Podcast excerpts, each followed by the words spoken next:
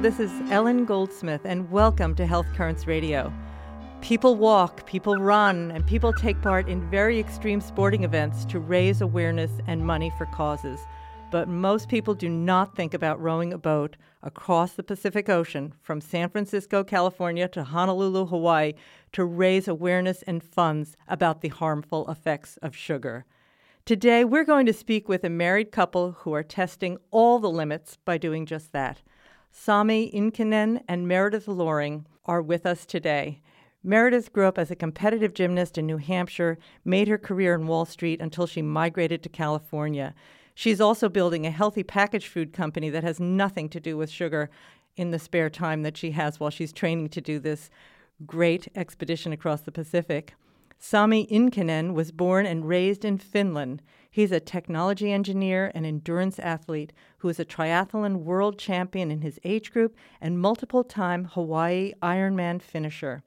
He became pre diabetic due to a very low fat, high carb regimen of eating, even in the midst of very intense athletic training.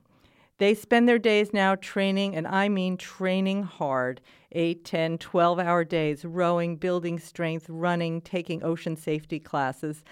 And I cannot wait to find out what is going on and what is going to happen. Sami Inkinen and Meredith Loring, welcome to Health Currents Radio. Thanks. Yeah, thanks so much for having us here. Well, I have to say, this is probably the most extraordinary thing I have heard in a long time. Whose idea was this to row across the Pacific Ocean to bring awareness and raise funds about sugar? The idea to row specifically was Sami's, but you know, we love doing big adventures like this and we kind of have built our life around raising awareness about the dangers of sugar and you know healthy eating habits and healthy exercise habits so it seemed like a good project to embark on, and I'm not one to say no to a big adventure. Meredith blames me, but I say it was Meredith's idea and happy wife, happy life. So I just decided to follow her lead. so what pointing the finger at each other. Oh, got it. Well, I mean, this is going to, this is really going to test your limits, not just physically, emotionally, spiritually, psychologically, but you know, they say if you want to really get to know somebody, you take a trip, but this is really a test for your marriage as well, I would have to imagine. Yeah, it's a good way to test whether the marriage was built to last. And I'm sure we'll find that out over the two months that we're going to be on the ocean and no way to escape each other from the boat. Well, you know, I wish you the best in that. I really do. I mean, you have to be pretty strong to together imagine doing this. So, I have to say, when I first heard about your expedition, my heart started racing. And excuse me if I ask this question, but I asked myself, are they crazy? This is the Pacific Ocean.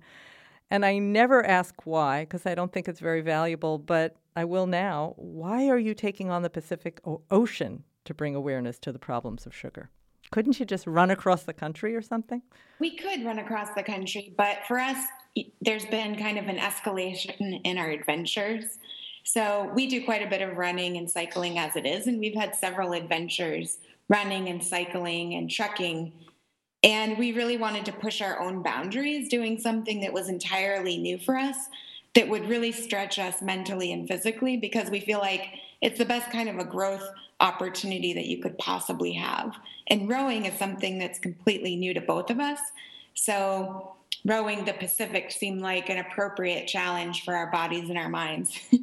and the the environment of a wild ocean and neither one of us had really ever experienced that before. We aren't sailors we aren't um, boat people so that's kind of the last um, wild environment that we'd really love to explore and experience once. And i think that was part of the inspiration why we wanted to row the pacific.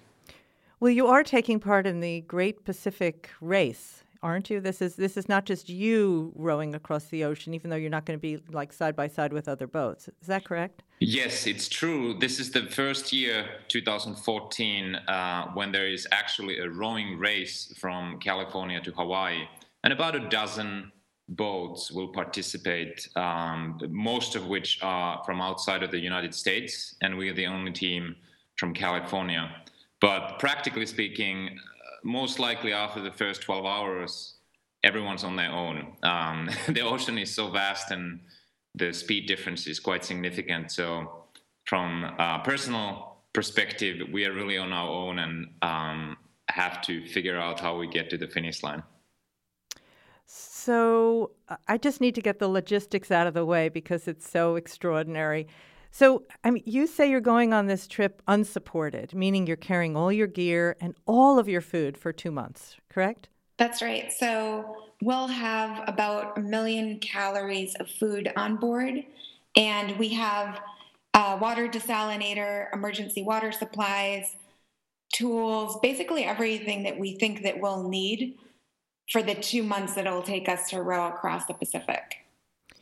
And the food, what what about the food? I mean, you you have to take dehydrated food. Uh, what since you're moving, there's no sugar, there's no processed food on this trip.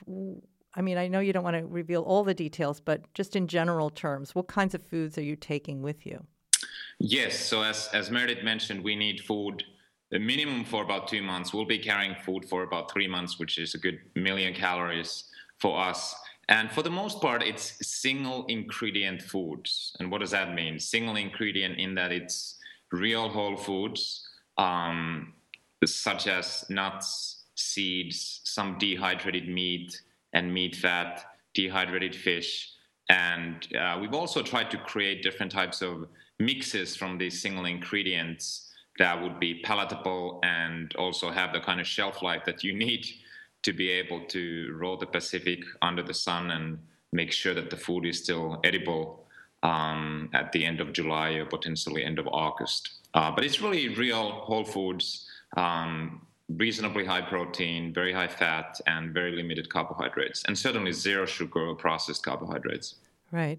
And will you have any fresh food? I mean, will you sprout anything? And you know, just is there any fresh food in this, or is it mostly dehydrated and dried and? We're prepared to be eating dehydrated and dried food. We may try to do sprouting. Um, some other people who have crossed oceans do sprouting, mm-hmm. but we really are going to be very focused on just the rowing and the recovery. So we're mentally prepared to just eat the food that we're bringing on board with us. I would imagine there's some strong personal aspect to this around the food. I mean, Sami, you you you were facing pre-diabetes even though you were training so intensively. Uh, what what is the personal mission that you have besides the adventure part and the pushing your limits? Well, for me personally, it was uh, kind of shocking to realize that as someone who trains 10 plus hours a week of endurance sports and performs very well in triathlon and someone who thinks that he is eating very healthy which was to follow the guidance of low fat no cholesterol uh, was actually feeling pretty ill and my blood sugars were all over the place as you mentioned i was craving more and more food all the time and i, I, I felt that no amount of exercise can compensate my appetite and i'm always struggling to keep my weight where it should be um, I, I, just felt disgusted that if me, someone who is training and exercising that much, can't stay healthy, what's happening to the average person? Uh, average person who may be, you know, walking a couple of times a week and they're eating the same disgusting packaged foods that are infused with sugar and then labeled as health food because there's so little fat or so little cholesterol. So my my goal is really to spread the word and try to help others realize that the food around us may actually not be very healthy for us. That's really my my personal goal with this expedition. And it's been very exciting to see friends and acquaintances and strangers to send us emails and say, hey, I heard about your expedition and now I've given up sugar mm. for a month or two months, so I'm trying it out, or I didn't know how dangerous the sugar can be. So, in our little way, it's been fun to see uh, already some very personal level impact on a bunch of people. Mm, getting some solidarity there from your community. so, what was the thing? Usually, it's a thing, or it's a it's a you know a series of events that really helped you make the change. I think if you're referring to the change of like changing our diet. Yes, changing the way you ate because it you you know all of a sudden you realize this isn't working for me. I'm not really healthy like I should be. And and you you know how did you make that change? Where was where was the help and support that you got in doing that? I think so. Sami and I have kind of different backgrounds about how we we came to be eating no sugar and low carbohydrate. Um, but for me, it was really based on feel. So I had cut out sugars, dairy, processed carbohydrates, and starches back in like 2003 mm-hmm. when I mm-hmm. became a raw foodist, and I saw all kinds of amazing benefits to my health, like steady energy. I stopped getting sick, um, mental clarity and then, you know, over the years, especially when I started getting more competitive athletically, I brought back some sugars like energy gels and carbohydrates into my diet because I was thinking that that's what I needed to have good performance. And I always felt terrible. I would leave Sami really ridiculous voicemails and emails when I was carb loading or when I had too many carbs in preparation for an event, just saying like how terrible I felt and that I didn't ever want to do it again. So for me, it was just like I knew I felt totally different when I put these things in my body. I think it's really helpful for our listeners. When you say you felt terrible, what was terrible? How did you feel? I would get like a rapid heart rate. I would feel re- really hot. I wouldn't be able to focus. Um, I really felt like I was taking drugs. And, you know, you see studies out there now that are comparing, you know, sugar to cocaine uh, with regard to how it how your brain reacts. Right. And I, I really felt like that because my body was not used to having those products inside of it. And when I took them, I, I really felt completely different. Mm-hmm. For, for me, it was quite different. Uh, for me, the change initially happened truly for endurance athletic performance reasons um, I was tested at the Stanford Human Performance Lab, and I found out that my body was a very efficient sugar burning machine, which is really bad news for someone who tries to race in an event lasting five hours or even close to 10 hours, because we all have very limited sugar stores in our muscles. Mm-hmm. So I was trying to figure out how can I start, how can I teach my body to burn more fat and then more and more people started telling me that you should change your diet to include much more fat. And I was like, really? Are you telling me that an athlete should be eating fat to be healthier and faster? So that was the very initial change for me. And in over the course of just a few months, as I was tested again, uh, I doubled my ability to use fat as an as a fuel source. And we all, no matter how lean we are, basically have an almost unlimited fuel tank for exercising in, in the form of fat. So that was the initial for me. And then I started researching and studying more and more of the sugar and carbohydrate impact on health uh, just on a daily basis. And then it started a journey uh, for me to really reduce, pretty much throw sugar out of the window from my diet and uh, consequently most processed carbohydrates as well. So, Sami, when you said you were an efficient sugar burning machine, can you tell our listeners what that means?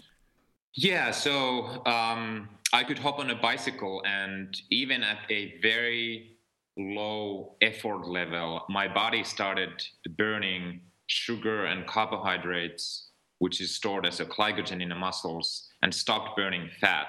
So, very little effort, whether it was running or cycling, I started burning sugars and carbohydrates. Yet I had a very efficient cardiovascular engine in that I was able to ride a bike very, very fast, but it was 100% carbohydrate and sugar fueled, which means you run out of that fuel very quickly because we have so limited fuel sources. And optimally, if, if you can use fat as an energy, well, you burn fat and you are not hungry. And then, two, you can exercise or race much, much, much longer at, at a given pace. Wow, this is going against all the kind of public information that started getting out there, and I think it was the 80s when they were saying no fat, you know, more carbs, more et cetera, et cetera. Yeah, that's actually one of the reasons why we thought the rowing race would be a good time to raise awareness because, you know, if we can row an ocean, you know, 2,400 miles, 60 days, around 60 days on no carbs eh, or limited carbs, no sugar, no processed carbs, then, you know, a normal person certainly can live their life that way. Yeah, but you do have another element in there, which is the ocean, you know, currents and waves and storms and all kinds of things that go on. How are you two preparing for that aspect? Well, we've had to take quite a few different trainings around safety, navigation, uh, in ocean survival. So we feel like we've uh, prepared ourselves very well for what we're going to encounter out there. And then I think the biggest thing is just having the mental fortitude to get through that kind of a grind. Yeah, I, I noticed on your website, Sami, uh, in your bio, it, it says use sisu, not sugar. That's a fin. Is that did I say it right? Or yeah, that's it's correct. Sisu. It's a it's a Finnish word that doesn't really have a direct translation in any other language, but it basically means something along, along the lines of determination and ability to just focus and push through any kind of adversity. Um, so yes, uh, most Finnish people think they carry a little bit sisu in them. So no matter what you face, you can get over or through it. That's fantastic. How how are you feeling now, just in terms of your your energy output and your focus and all of that? That you have shifted your diet from higher carb to low carb and higher fat.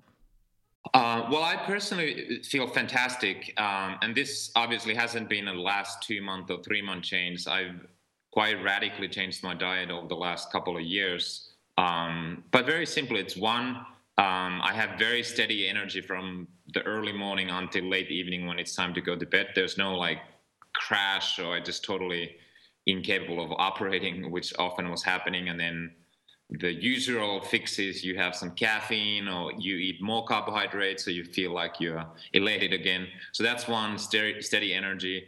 Two anecdotally um, i have much less of little inflammation whether it's achilles or lower back or sore throat or the kinds of things that i used to have quite often. It didn't really stop me from exercising but it was something nagging here and there. So it's anecdotal but i certainly have much less of that. And then three um, I'm not thinking about food constantly, and it sounds kind of sad and pathetic, but um, whether I was exercising or not, um, very quickly after a meal, uh, I was thinking about what do I snack or eat next. And certainly during exercising, it was it was like running or cycling from an energy gel to another energy gel. And I really don't have any of that. And I guess lastly, I've also had and taken um, just blood work to see what's truly happening biologically mm-hmm. in my body, and um, all my markers are have significantly improved. Um, anything from hormonal levels to um, blood sugar balance, and so everything seems to check very well. Does it the way you're eating now? Does it um, is it more in tune with the Finnish diet, not the modern Finnish diet, but the traditional Finnish diet? I mean, I think you're you're up there north, where of course you people eat more fat to stay warm, etc. I mean, I don't know the Finnish diet at all. I'm just wondering. Yeah, well, I said I, I, would say one big difference, or reasonably big difference, between my current diet and what what might be the traditional Finnish diet is I do eat much more green leafy vegetables. And even the short um, summer um, you know it's more root vegetables that finns tend to eat throughout the year. So a lot of potatoes and others which are quite starchy. So right. um, yes there's definitely a fair amount of meat and fat being eaten at least in a traditional diet but i think it's reasonably carbohydrate or very carbohydrate heavy given the, the short summer and root vegetables are the ones that you can really put into your cellar and and still eat six months or if not 10 months later. So, in, in this training period that you're both doing now, what's a, a typical day of eating, Meredith? Well, I think we eat pretty differently in, in some aspects. So, for me, I eat volume wise maybe 90% raw vegetables and salad. Mm-hmm. And then the rest is like salmon, nuts, olive oil, things like that. Um, and so I eat very clean, kind of whole food. I think calorie wise, it's pretty heavy on fats and protein. And even though I'm eating a huge volume of salad and salad materials, it's not very, uh, there aren't that many calories coming from carbohydrates. Yeah, my, my diet is it's it's quite similar. Uh, I guess the biggest difference is Meredith is not a huge fan of uh, beef, so I, I eat a lot of grass fed beef and, and eggs and butter. Uh, mm-hmm. uh, in addition to all the things that Meredith mentioned.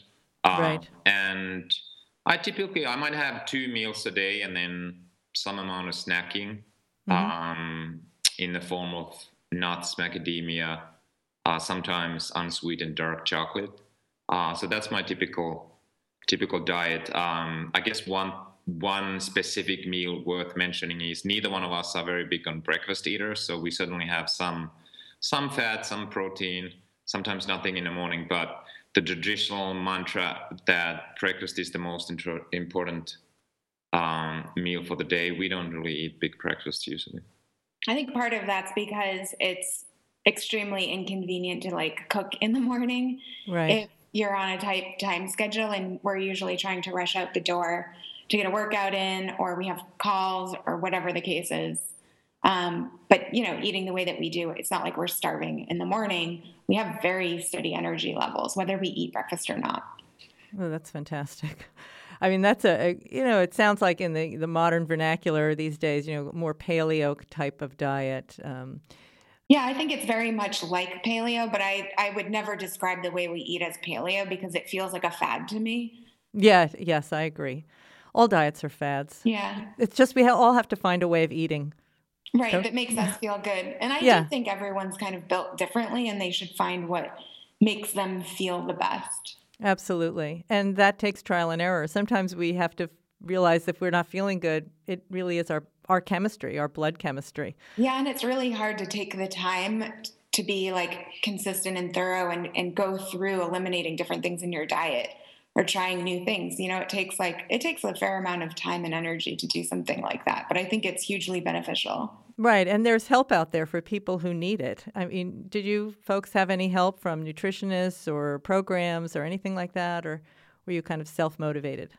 Um, we are huge readers, and uh, we have a healthy amount of curiosity in, in ourselves. So I think we read a lot uh, and seek for experts. Um, so we didn't really sit down with the nutritionist per se. It was more like tapping into the knowledge of dozens and dozens of doctors and nutritionists along the years. Um, so it's not like we're trying to experiment and reinvent the wheel. Um, I I'm a scientist by training. A, physics is my my formal training, so I do believe in uh, trusting science, and uh, we both read a lot. I think that's been a huge source of information philosophy. Yeah, and just to say a little bit more about that, I think you know, one of the things that makes us so fired up about doing this is like, yeah, we we tell you that we're we read kind of scientific articles and we read and, and question nutrition advice a lot. Um, it's almost like a hobby for us. Like we we spend and have spent a lot of time researching what we should be putting into our bodies. And, you know, for us, if it's taken us this long, given how many hours a day that we spent looking at this stuff, it just feels like it's so out of reach for a normal person given how things are being marketed to them and the USDA food recommendations. It's like people, I don't understand how they even have a fighting chance of knowing this. Well, it sounds like you're about to embark on this expedition to bring awareness, but also to raise money. And your chosen charity, I believe, is uh, Dr. Robert Lustig's Institute for Responsible Nutrition. Is that correct? Yeah, that's correct. Uh, and we are specifically raising money in a way that 100% of the donations go directly to the nonprofit. None of it in any way uh, pays our expedition or, or rowing expenses. So 100% goes to the Institute for Responsible Nutrition. And we've also found sponsors to match all the donations. So if you give $10, it turns into $20 immediately. And we really wanted to find a credible organization with credible team who we think has a very good chance of actually having a real impact on the way people eat and the way people are exposed to, for example, sugar today. And we truly believe in Dr. Lustig and, and the organization that he helped to found.